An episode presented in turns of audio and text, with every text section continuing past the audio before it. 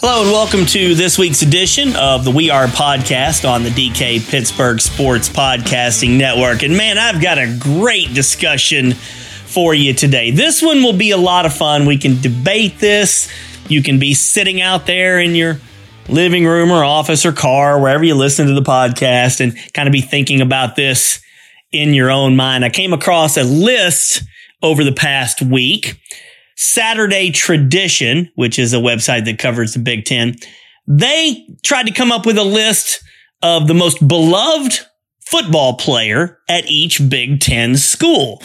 Now, this is interesting because when you do lists like these, all right, you're not necessarily talking about the best player of all time at a school. That's that's not when you when you when I ask you who's your favorite player, from Penn State or the NFL or the NBA or Major League Baseball. It might not necessarily be the best player of all time. Maybe it is. I've said this before on the podcast. My favorite baseball player of all time was Shawon Dunston, a Cubs shortstop back in the day. He wasn't the, even the Cubs' best player. Ryne Sandberg was, Mark Grace, Andre Dawson, but he was, he was my beloved player. So when you're thinking about beloved players, uh, beauty is in the eye of the beholder.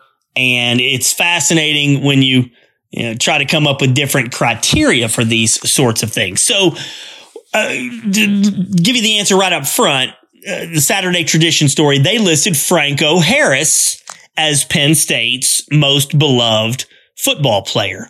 Um, that seems like a pretty good, uh, a, a, pretty good choice. I, I do not have Franco, uh, number one on my list. I'm going to give you my top five here in a few minutes. And uh, Franco, uh, on the surface, for a lot of people, might be number one, might be really high. But I think there are a lot of Penn State fans that really turned on Franco. Uh, after the scandal. Yeah, if you if you're one billion percent in favor of Joe Paterno and you want to see Franco, wanted to see Franco um, fight for Joe all those years, that's that's fine. But I, I, think Franco went too far, and I think a lot of Penn State fans maybe think he went too far. So when we're talking about beloved, we, we we're kind of talking about universally beloved for whatever reason.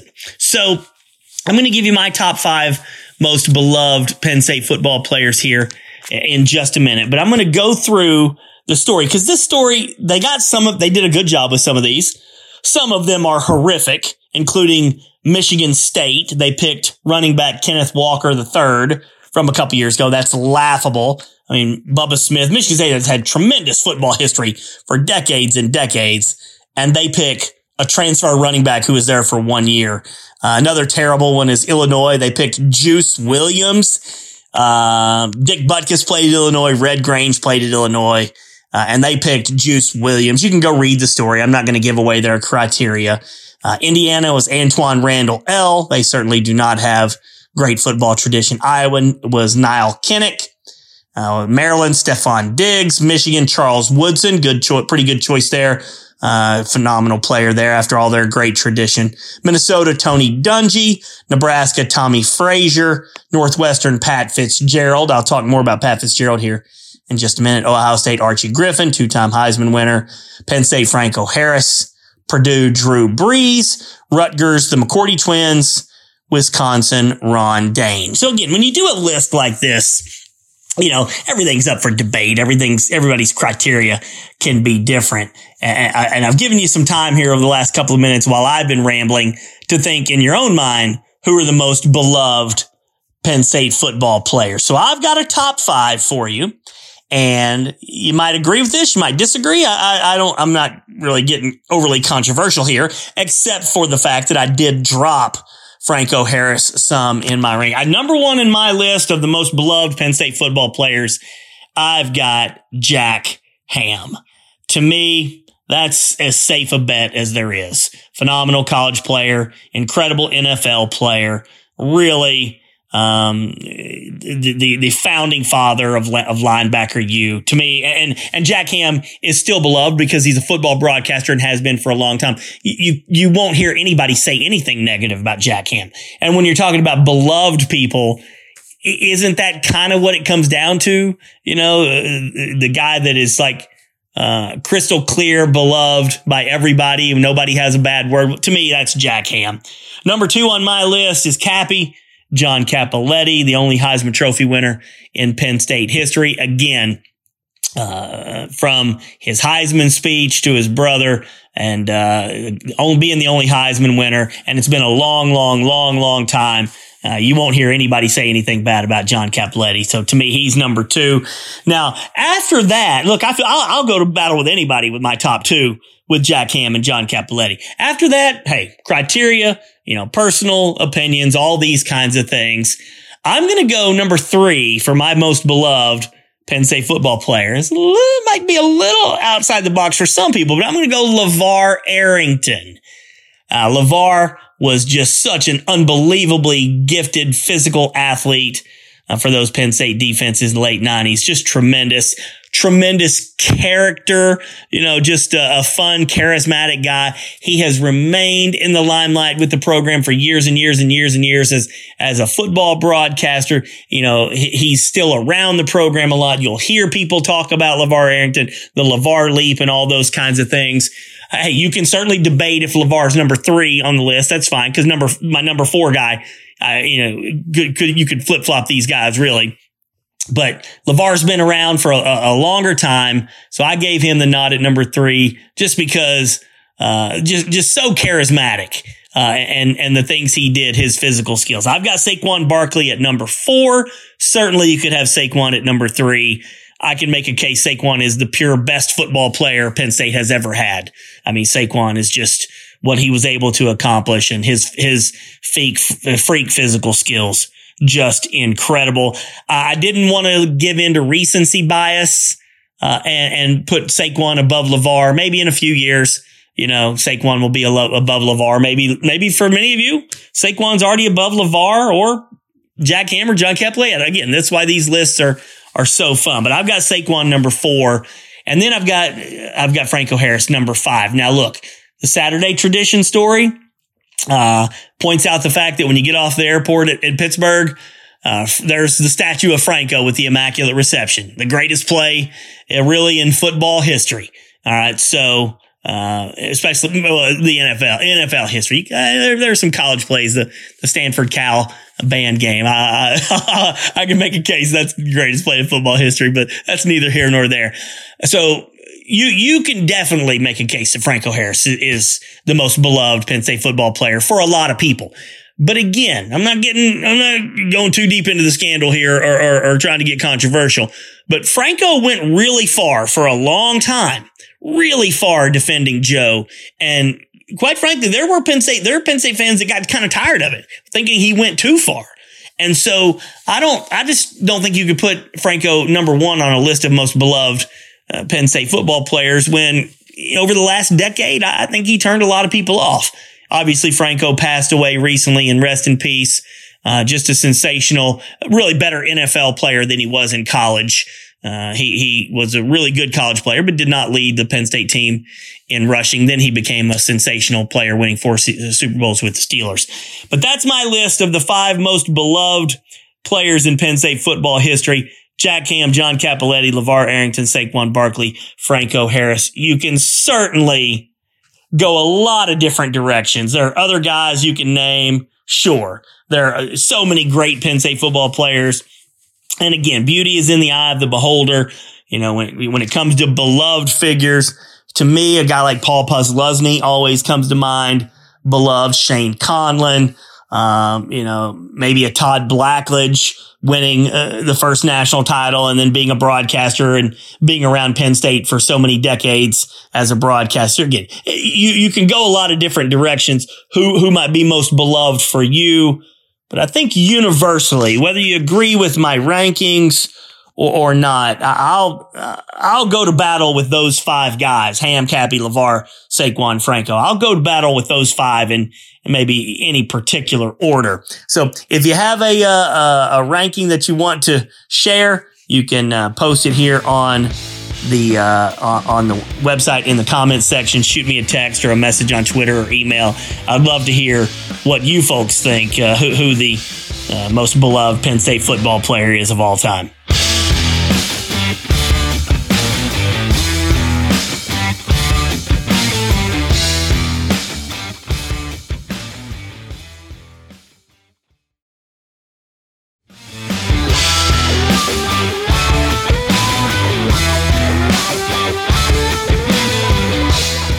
Fans, fork over your money so the school can really benefit and grow with its NIL. How about that?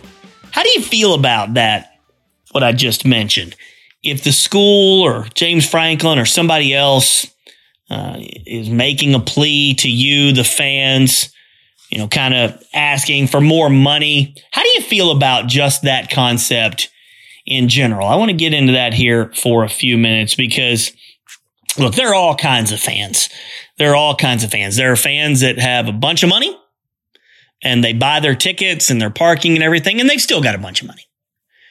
But there are also fans that, you know, they pay a bunch of money for tickets and parking, and that is maybe about the extent of their entertainment dollar, and they don't necessarily have a whole uh, ton of money just lying around beyond that, beyond the very expensive costs of season tickets, parking, traveling, you know, getting to tailgating, whatever the case might be. Uh, I'm mentioning all this because James Franklin has talked about NIL uh, extensively over the last year or so. James sent out a tweet earlier in the week, really kind of making a plea for fans to help, for everybody to help out with NIL. This is what it says. Every game week, we call for our 107,000 strong. Together, we are locked in, committed, and show the tremendous power of the Penn State community. All true. Franklin goes on to say, we need all caps, everyone locked in on being 1 0 in the NIL race. Let me repeat that. We need all caps, everyone locked in on being 1 0 in the NIL race. There is power in our 750K living alumni, and we need everyone to take pride and compete now. Let's do this together, Nittany Nation. Donate to Happy Valley United and help us compete today. Look, that's what James Franklin is supposed to do. He is supposed to be a cheerleader and spearhead um, a grassroots campaign for people to donate money for NIL. He needs NIL money. The program needs NIL money. Penn State football needs NIL money to compete and keep up with everybody else, you know, in their tier or, or slightly above in college football. None of that. I'm, look, I'm not in any way criticizing James Franklin or Penn State or anybody. This, this is what everybody in that, their situation should be doing. I'm merely asking the question of, is it really feasible and I don't know, fair, appropriate. I don't know quite what the right word is to be asking all the fans to kick in more money. Okay. This is a slippery slope to me. It's a very slippery slope. I've mentioned this before on the podcast. I, I got some friends, they're a family of four. They pay six grand, $6,000 for their four season tickets and parking. They've got good seats, not phenomenal seats, but good seats. Six grand. It's a hell of a lot of money. I don't spend six grand on anything over the course of the year. Do you? Is there anything you spend $6,000 on other than your mortgage or car payment? Student loans, maybe? Sorry, hate to bring up a, bad thought there, your kid's tuition or whatever. That's a, that's a lot of money. All right. And so we're in this murky point with NIL where sure, every school wants its gigantic donors, the multimillionaires out there, the people that have all kinds of uh, entertainment dollars, all kinds of extra money laying around to, to do with whatever they want. And, you know, I'm sure there are a number of people within the alumni foundation that, that have that kind of money and, and can and will give to Penn State. When you're asking everyone in a fan base that already spends, quite frankly, pardon my French, a shit ton of money on Penn State football, a shit ton of money. You're asking them to give more, give more give more. We need everyone on board here. And again, I'm not criticizing James Franklin because I think everybody's going to be doing this. All coaches are going to be doing this. But how much is enough? How much uh, is too much? And fans have to say, whoa, I'm giving enough. I'm giving enough. I'm buying my tickets. I'm buying the merch. I'm paying the parking. We're doing the tailgating. We're paying our huge fees for the seat licensing, the the uh, Nittany Lion Club donations, all of those things. Okay, this stuff adds up, and Penn State football's not cheap. It's not cheap by any stretch of the imagination. So we're again, we're just in the, uh, the best word I can use. We're just in this murky time of these schools need all this money. Where are they going to get it? Okay. Penn State's got this massive alumni uh, base and, you know, some schools do have a huge alumni base and that's who you need to tap into. Again, i will say it for a third time. I'm in no way criticizing what James Franklin is doing. I guess I'm criticizing where we are in society now that football programs that are worth a billion dollars or close to it are still are, are, are now increasingly asking fans to pony up more. Isn't there a problem with that? Don't don't you see some trouble with that? Because fans pay the tickets, buy the tickets. They pay a lot of money. Penn State football is not cheap.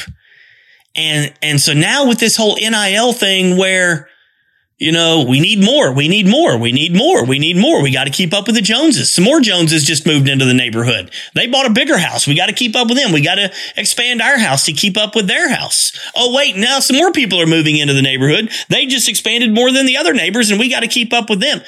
At what point do you kind of run out of money?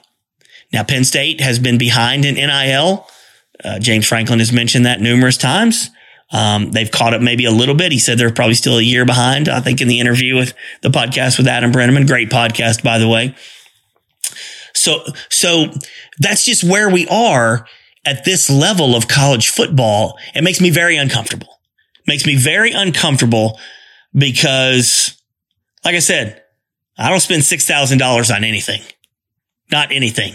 My mortgage, our car payments, you know, I, am not, I'm not rich. I, I, I can do what our family does enough. We can do enough. I think I'm middle class America. I think most of you listening to this are middle class America. Most of you listening to this probably don't spend $6,000 on anything over throughout the course of a year, except for bills. All right. So if you're paying, if you got four season tickets or, or two or eight or however many you got, you're already paying a lot of money, a lot of money. So again, I don't, I don't, I don't know where all this is going with NIL. I just know that I'm uncomfortable with the notion that after you've already done everything you can as a fan in terms of supporting your team by buying tickets, buying parking, buying merch, doing the tailgating, now you're going to be asked to give more. I don't know. I don't know what else can be done who else the schools can go to. But I mean, at some point, I got to think the overwhelming majority of fans, and I'm talking 90% plus of fans in this country, not just Penn State. I'm, I'm, I'm, I'm talking about Penn State because this is a Penn State podcast, but I got to think fans of even the biggest and most successful programs, programs in this country, Ohio State, Alabama, Clemson, Georgia, whatever. 80, 90% of those fans at, at some point they're going to say, "I've given enough. I I don't have any more to give. I know you need more, but." You're going to have to find it without tapping more into into into my bank account more.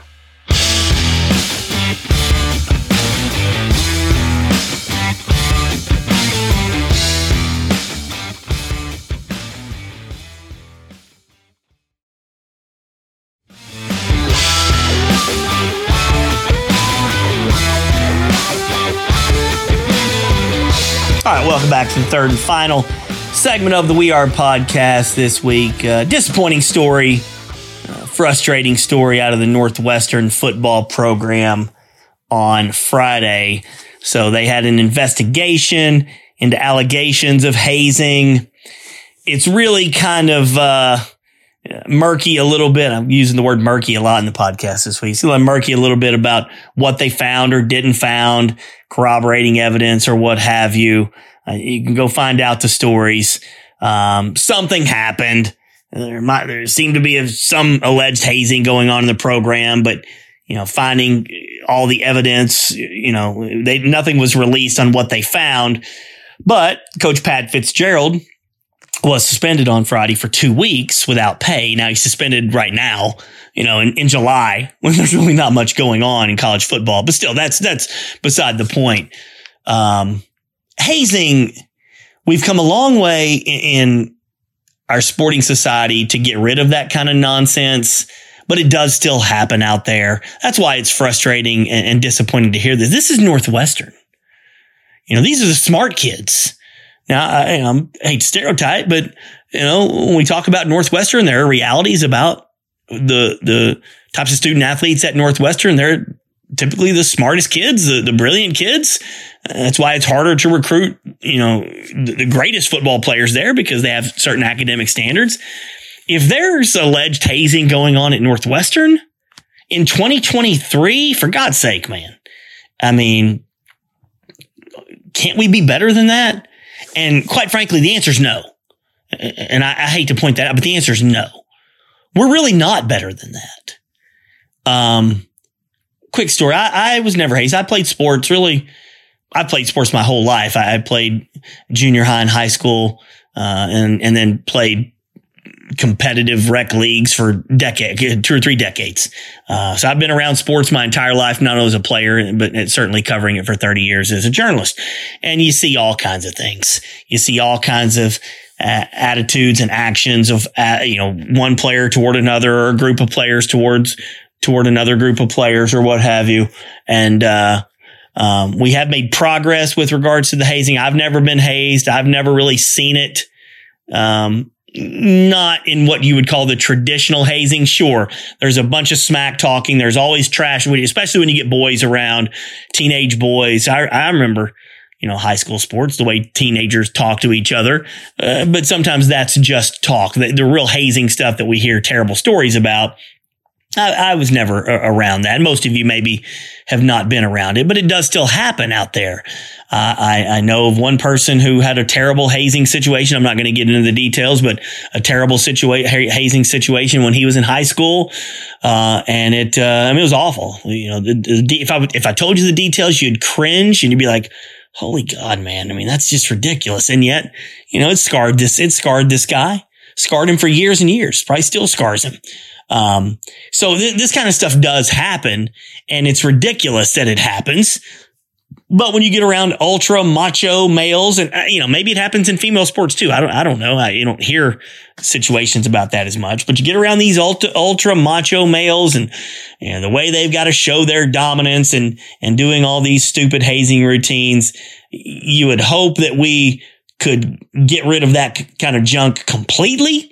But when you hear that it's happening allegedly at Northwestern. Oh man, you know, you just you just kind of shake your, you, you just shrug, think, what the hell? Hey, if if the smart kids who are supposed to know better uh, are allegedly doing this kind of stuff, man. All right, uh, I just wanted to mention that because that was that was news that just broke Friday with Pat Fitzgerald getting suspended for a couple weeks. Um, the investigation reportedly found that the coaches didn't really know anything about didn't didn't know the details of the hazing but maybe they could have looked into it and stopped it. And so it's Pat Fitzgerald's program. He ends up getting suspended for a couple weeks. And he's a man of great integrity. He's a beloved figure at Northwestern, has had a lot of success there. They really struggled last year. Well, I think they're one in 11 last year and that program's got a lot of issues. But the bigger, the bigger story is you just hope that, you know, athletes in general uh, can can overcome this kind of silliness and nonsense, and we don't have to hear stories like this very often.